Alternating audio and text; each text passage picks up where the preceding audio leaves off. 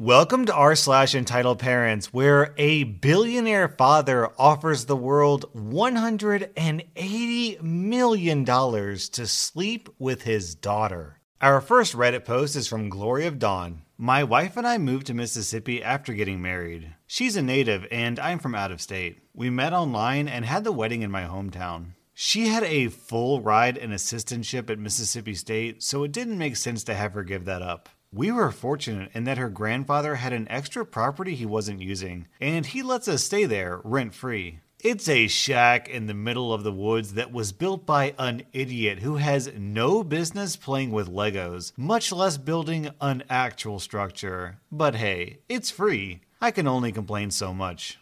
My wife's schedule varies greatly by the day, which saw her alone at the house while I was working when the entitled mother showed up. So, my wife is hanging out in the living room doing some work before she has to leave for class when she hears someone drive up. Our house is really out of the way, so we don't get guests. She was going to get her handgun when she sees a slightly older lady walk by the window. Not seeing a threat, she went and answered the door when the knock came. Can I help you? Yes, I wanted to talk about renting this place for my daughter. Oh, sorry, but me and my husband are living here. Well, my daughter is in college and needs a place to stay. Well, that's great and all, but like I said, I live here. I was hoping to talk to the owner. My wife's starting to get irritated. No, the house isn't for. I know him personally, you see, and I wanted to talk to him about renting. I don't care if you know him. Your daughter can't stay here. My husband and I live here. What aren't you getting about that?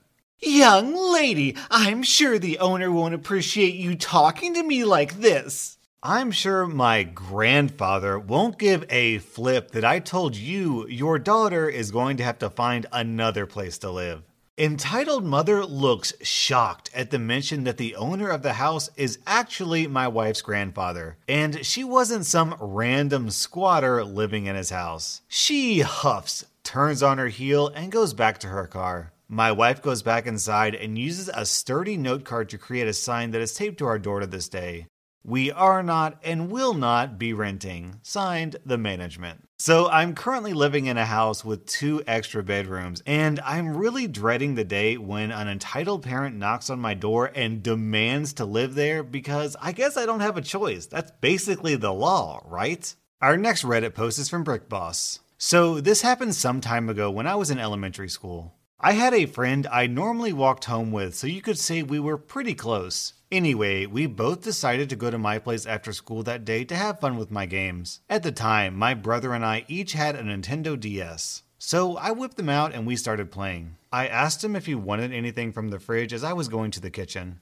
He doesn't reply. So, on my way back with some food and snacks, I realized that good old buddy of mine is nowhere to be found. I figured he may have gotten bored and gone home. He has that kind of behavior. So I proceed to put the games up to charge. I then realize they're gone as well, so I figure he took them. We were buddies, but I had never really given him anything of mine, so them being stolen was a new experience for me.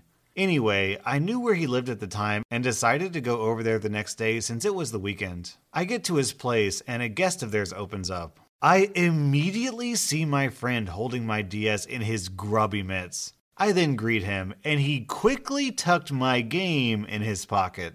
I request that he gives them back so I can leave. Also, when the battery is dead or low on a DS, a red light blinks incessantly, and as dumb as he was, forgot to steal the chargers. So I proceed to meeting his mom, who was watching TV in the living room. Enter the entitled mom. Hello, entitled mom. I came to collect my games back from my friend. He took them from my house without permission yesterday. What games? I point at the rectangular bulge in my friend's pocket. Are you talking about the PlayStations I got for my boys? I was quite lost at this point, as she doesn't know what make they are and still having such confidence. They aren't PlayStations, they're Nintendos, and they're mine. Are you calling me a liar in my own home? I got them for my boys for being such good children. At this point, she was red with rage. They are very well behaved boys and they deserve the best.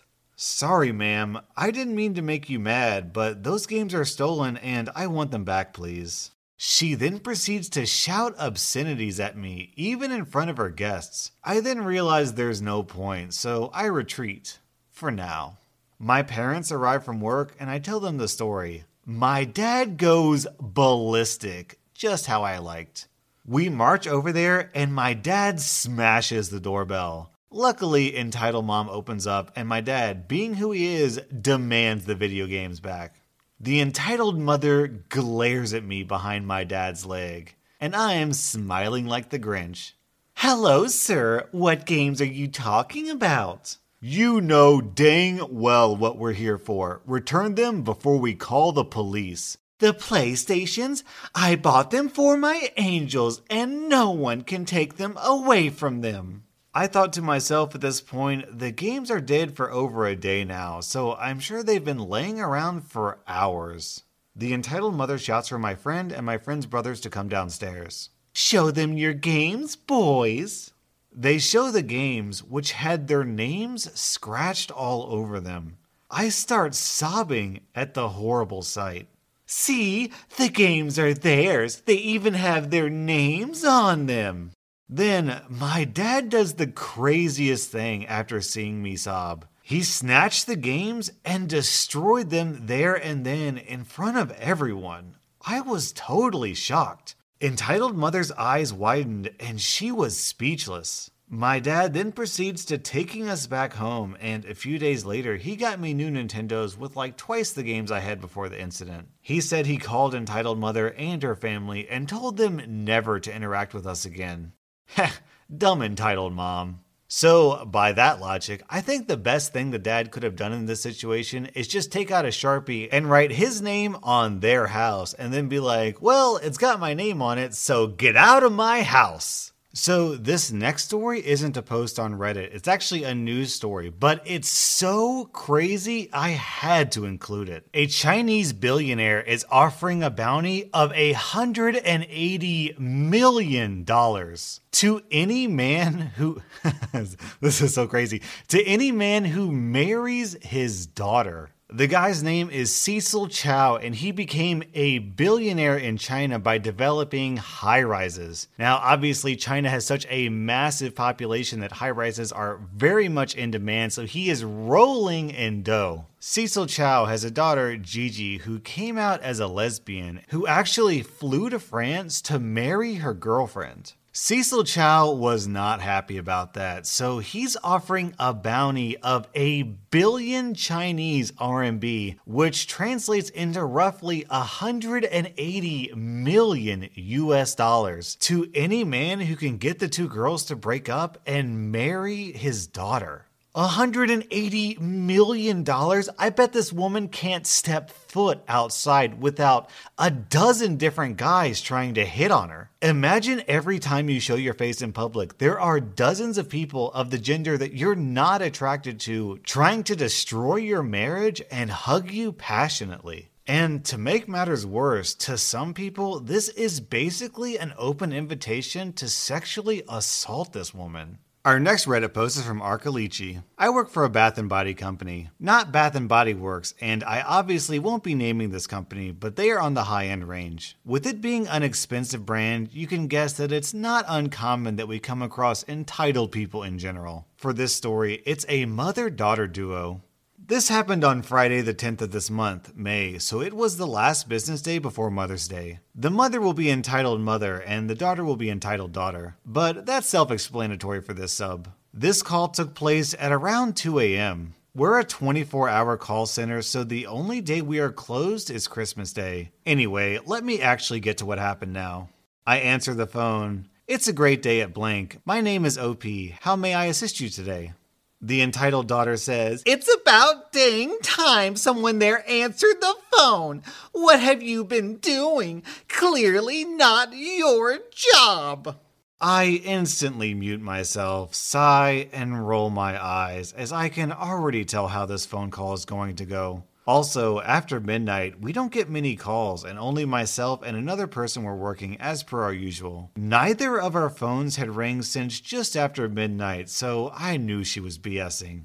I'm sorry about your wait, ma'am. How may I assist you this evening? I want to know when my mother's order is going to be delivered. I paid extra for overnight shipping and I haven't received a shipping email yet. Of course. May I have your order number? She rattles off the number. I place her on hold as our system was running a bit slow and I honestly didn't want to listen to her complain about the wait. Anyway, I see the order is sitting unprinted in our system and sigh again. I checked the time the order was placed and it was around 4:30 p.m. that afternoon, which was past our cutoff time of 2 p.m. Eastern Time for overnight and second day shipping. I double check everything, including the price of the order, which was $65, as our current promo granted free second day or $5 overnight, as well as a free full sized item that had been pre selected. I take a moment to brace myself before I come back on the line. I see here that the order was placed around 4:30 this afternoon. Is that correct? Yes, but that doesn't matter. Don't ask me stupid questions. I'm sorry, ma'am. I was just double checking the information as unfortunately our cutoff times for expedited shipping is 2 p.m. Eastern. This order has not been shipped and will not ship out until Monday morning. So, as she cuts me off and started screaming about how I need to ship it that instant, and it is to be delivered by 8 a.m. Saturday morning, or she would have me fired. I'm sorry, ma'am, but there is no way for us to be able to do so. But I can have your shipping fee refunded, and I can send out two more of the free full size items as an appeasement for this mishap. I want a manager. Now, I'm not technically the manager, but as I work night shift, we don't have a manager on duty during our shifts. That being said, both of my managers will task the person with the most experience as the manager when they are not here. With it only being me and my coworker, I was that person, having worked here for just about five years now, and my coworker had only started back in November of 2018. I am the manager, ma'am. However, if you would like to speak with another manager, I can take your contact information and have one of them call you in the morning. She scoffs and starts cussing me out, and I mean, this lady was seriously calling me every name in the book. Our company, while they love to cater to whatever our customers want, allows us to hang up on customers who are acting like this woman was. Ma'am, if you continue to curse at me, I will disconnect the call.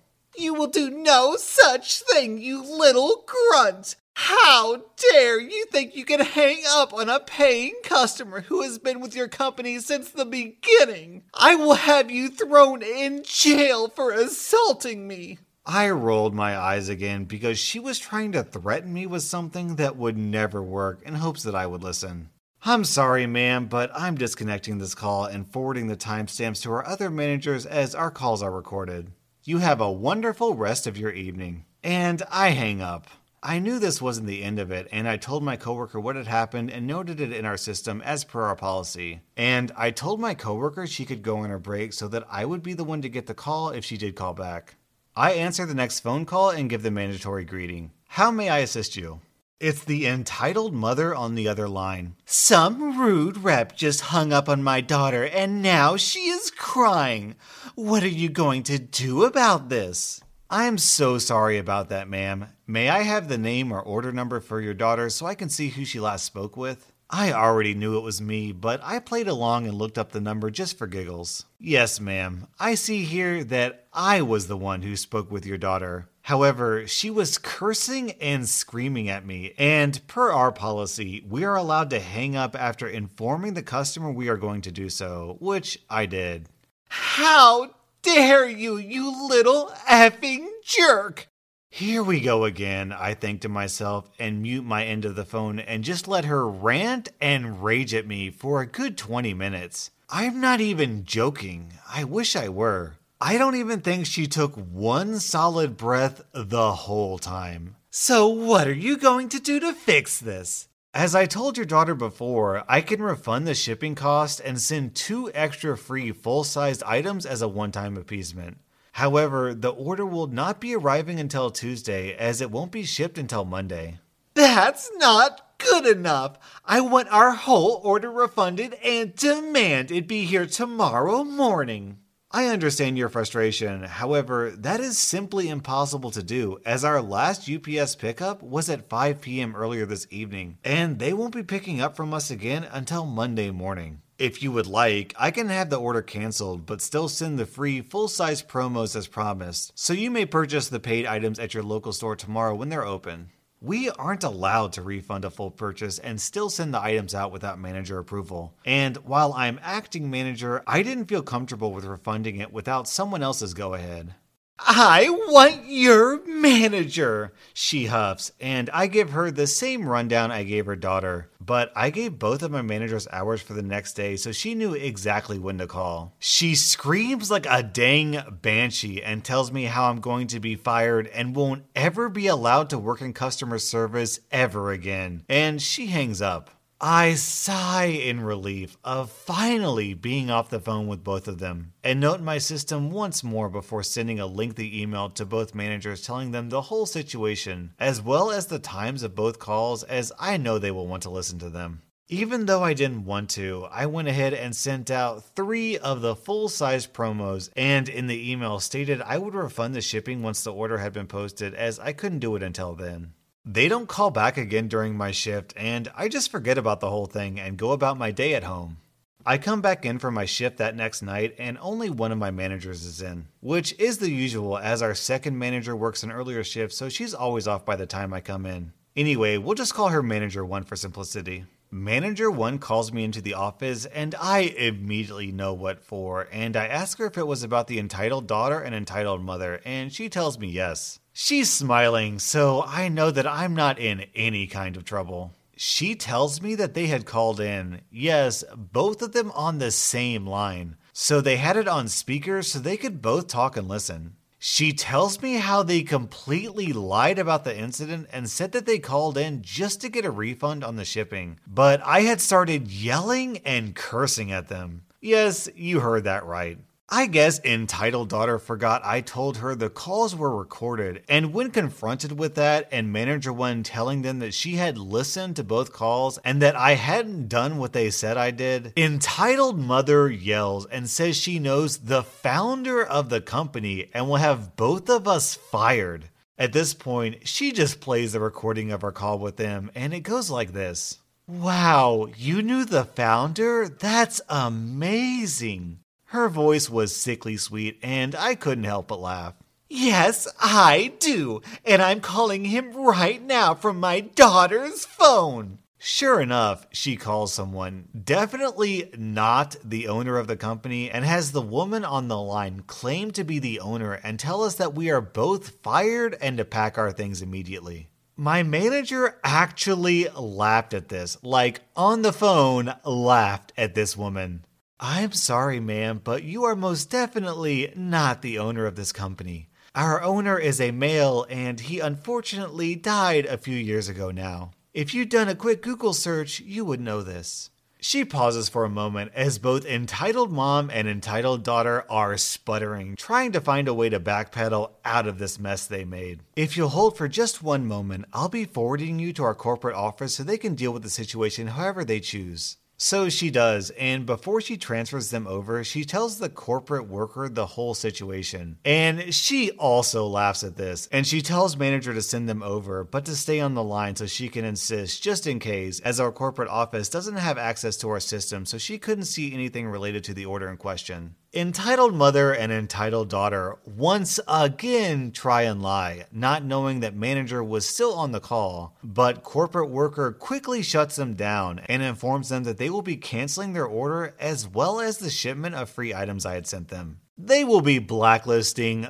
both of their online accounts, so they won't be able to purchase from our online site anymore. They once again tried to pull the I know the owner and I'll have you fired card, but corporate worker quickly shut that down as well, informing them again that he had been dead for a few years at this point, but if they were able to contact him from beyond the grave, that they should tell him that corporate worker said hello and we will all miss you. As corporate worker actually knew the owner from his multiple meetings and various other events they held in the past. They hung up pretty quickly after that, and corporate worker and manager had a good laugh about it, while manager canceled the orders and gave corporate worker the information she needed on her end. OP, if you're out there and you're watching this video, if you can get your hands on one of those phone recordings, especially that last one, and send it to me to publish on this YouTube channel, I will pay you cash money. Me and my fans would love to listen to that phone call. That was r slash entitled parents, and smack that subscribe button because if you don't, I know the CEO of YouTube and I will have her delete your YouTube account. We'll be back with more r slash content right after this short break. Welcome to r slash pro revenge, where OP takes down the IRS. Our first Reddit post is from Fox McCloud. First, you have to appreciate the kind of guy Nathan is brilliant engineer slash crazy person. Because Nathan likes rules, and Nathan doesn't give up when he knows how things should work.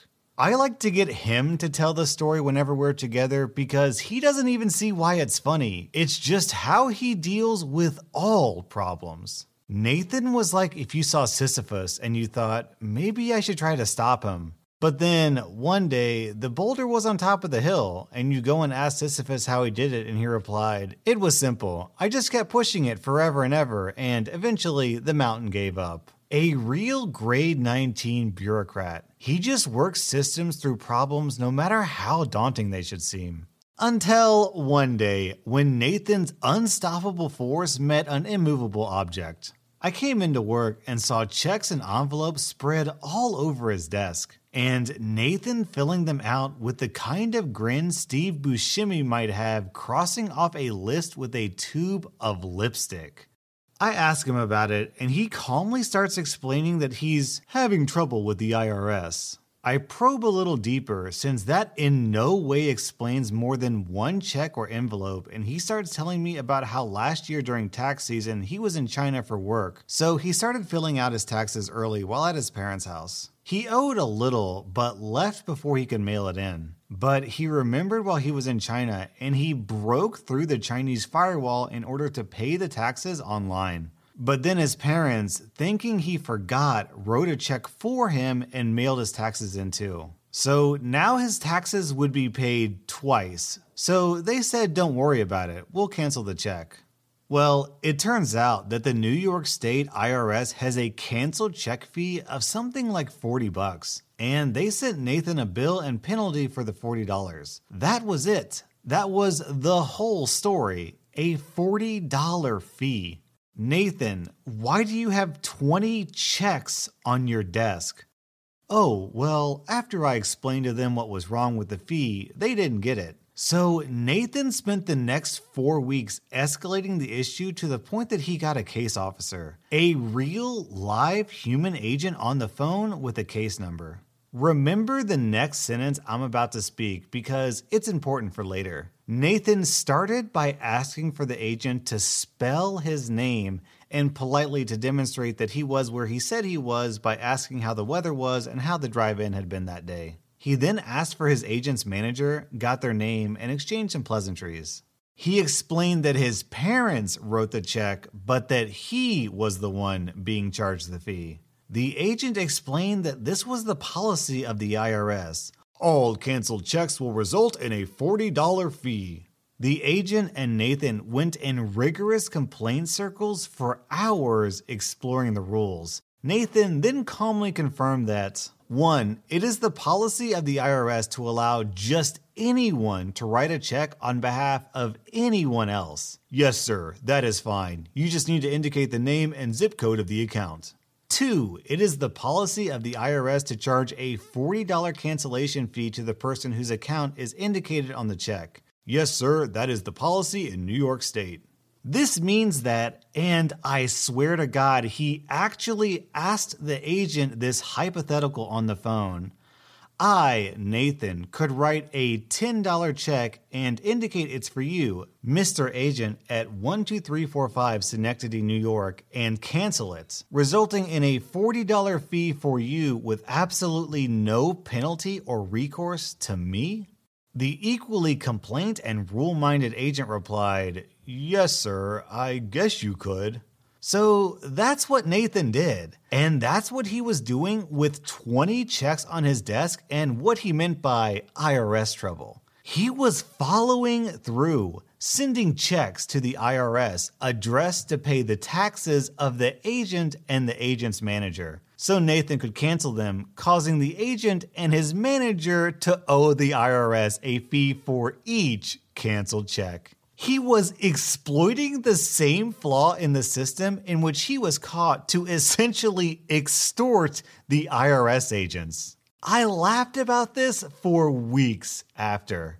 And then, three or so weeks later, I'll be danged if he didn't receive a letter from the IRS. Sir, we understand the point you've made. Please consider your fee waived, and I hope we can put this behind us. that is formal IRS speak for please stop, please, we surrender. If he wrote 20 checks divided between the agent and the manager, that means that each of those people got hit with $400 in fees. and that's just the start. Nathan could have done this infinitely for only the cost of a postage stamp. Our next Reddit post is from Deadly Gerbil. Many years ago, when I worked for a rent to own company in a small town, there was a little apartment complex which I made frequent deliveries to, and just as frequently had to repo from. It had been a motel when it was built, and the owner turned it into apartments by just making doorways in the walls between rooms, putting a kitchen and living room in one room, and a bedroom in the other. The place was very run down and apparently pretty inexpensive. And based on a few things customers said, it seemed that the majority of the tenants moved in there for short times. I figured it was because they were waiting for prefab houses to be financed and delivered, since the vast majority of housing in that town was mobile homes. Turns out I was wrong, but more on that later. Between deliveries and pickups, we were visiting the place multiple times per month, but the landlord wouldn't let us park the truck in the parking lot to do it. It was a motel parking lot, so there was way more space than the tenants needed and plenty of room for our truck. But the minute we pulled into the lot, the landlord would come running out of the office and yell at us to get the truck off his property. We were still allowed to deliver and such. We just had to carry the couches and old style rear projection big screen TVs across the gravel lot from a truck parked on the street. It was more than a little annoying.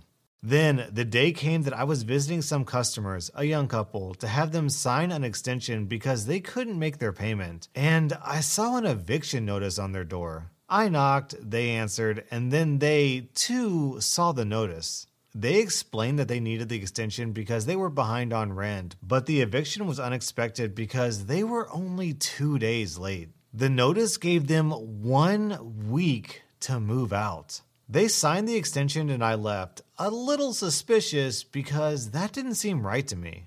A few days later, I got a call from the couple saying they needed to return the stuff they'd rented because they were being evicted and had to move to a motel. I told them to wait there, I'd be over in an hour. My wife had worked in the rental office of our previous apartment complex, so I knew some tenant laws. When I checked after getting the extension signed, I found that evictions couldn't be served with only a week notice. They had to give 30 days for the tenants to pay or move out. If they moved out, the landlord could take any unpaid rent out of their security deposit. This was a small town with lots of mobile homes, so I'm guessing the law was to prevent people from being evicted from rented land on which they had a mobile home they owned, but it applied to apartments too. Normally, I'd have considered this none of my business, but everyone in our store hated that landlord and wanted to get back at him. So I printed out the applicable rental law pages from the town's website and drove over to the apartment complex. There, I knocked on the door of every one of our customers living there, which was about half of the 20 or so apartments, and gave them a copy of the law. While doing this, I learned that the landlord had been evicting people like that for being even a day late, then keeping their deposits, citing the very law I was giving to my customers, just not the part about 30 days leeway. He charged rent in advance, you paid for the next month at the end of each month. So people were losing their deposits over being one day late. On top of that, the landlord wouldn't accept late payments, even if they were before his scheduled eviction time, because he made more money by evicting people and moving someone new in since he kept all their deposits. I told the couple that started all this that if I were them, I would move out and I'd contact a lawyer or at least the city housing department and file a complaint. They were worried because the landlord had said he'd have the sheriff's department evict them if they didn't move out in time. There were no local police, small town. But I said that even if the landlord called them, I doubted they'd actually evict them if they cited the law. That was about all I could do, and I hoped it'd be enough. It was. The couple came in a few weeks later to pay for their rental furniture and to thank me for all my help, telling me the landlord had just been arrested. They filed a complaint, and when the landlord called the sheriff to evict them, it had kicked off an investigation. I never learned what exactly the charges were or what happened to the landlord, but the complex ended up under new ownership, and the new manager had no problem with us parking on their property for deliveries. Also, the number of our repos and deliveries there suddenly dropped because people were no longer being evicted constantly.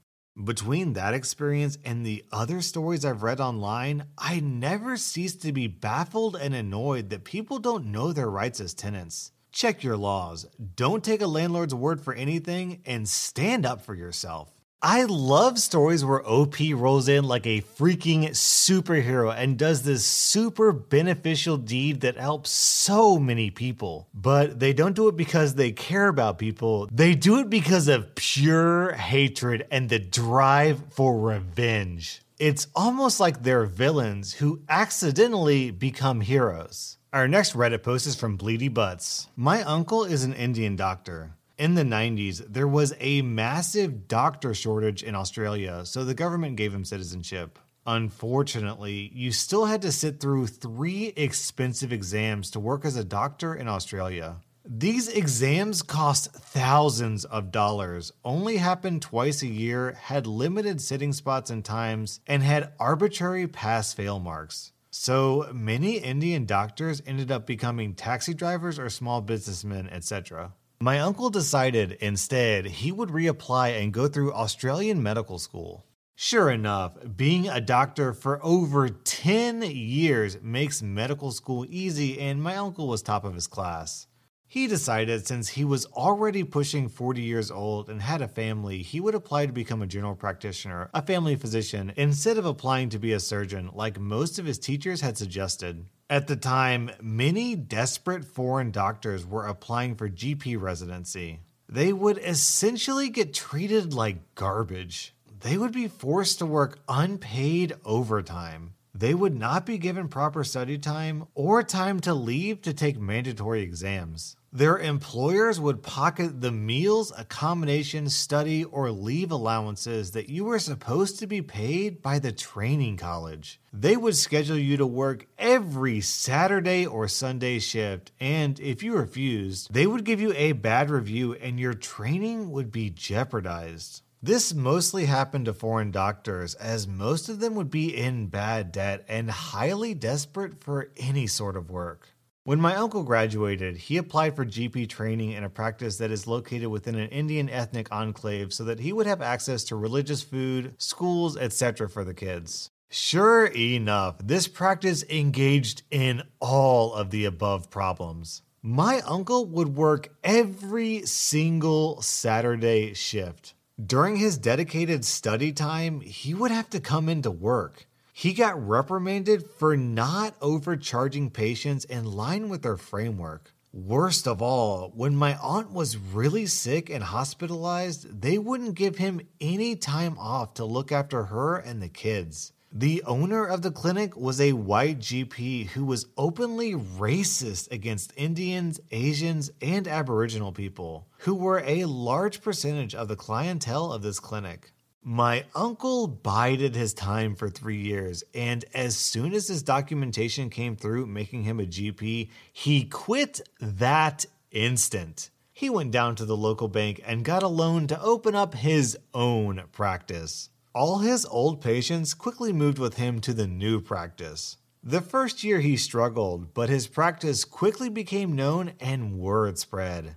Surprise, surprise, foreign trained doctors actually work well and care about their patients if you actually care about them and give them appropriate wages and living conditions. More patients and more doctors look to work with my uncle. Within two years, my uncle had a GP practice that had four doctors, two nurses, two trainees, and a manager. His practice easily rivaled his original teachers. He then started two more GP practices with the money he was pulling in. These practices trapped his old teacher's clinic in a two kilometer triangle. He would advertise heavily and make sure he could take as much business from his old teacher as he could. Within five years, his old teacher's practice went from hiring six doctors, four nurses, and six trainees to just one doctor, his old teacher, and no one else. His old teacher tried to sell his practice to other doctors, but no one would purchase it given how successful my uncle's three surrounding practices were. He then tried to sell it to my uncle, who refused to buy even at a ridiculously low sale price. Instead, he waited for the bank to repossess his old teacher's clinic and then purchased it for a bit more money from the bank. My uncle then repurposed the building into his main offices from where he runs his other three practices. He made sure to redevelop his old boss's room into staff toilets just as one final tribute to the human turd that was his old boss. How awesome would it be if the old boss came to this old office to talk to the uncle and the uncle was like, right this way, let's step into your old office. And they step into the bathroom, and some dude is sitting on the toilet where the old boss's office chair used to be. That was r slash pro revenge,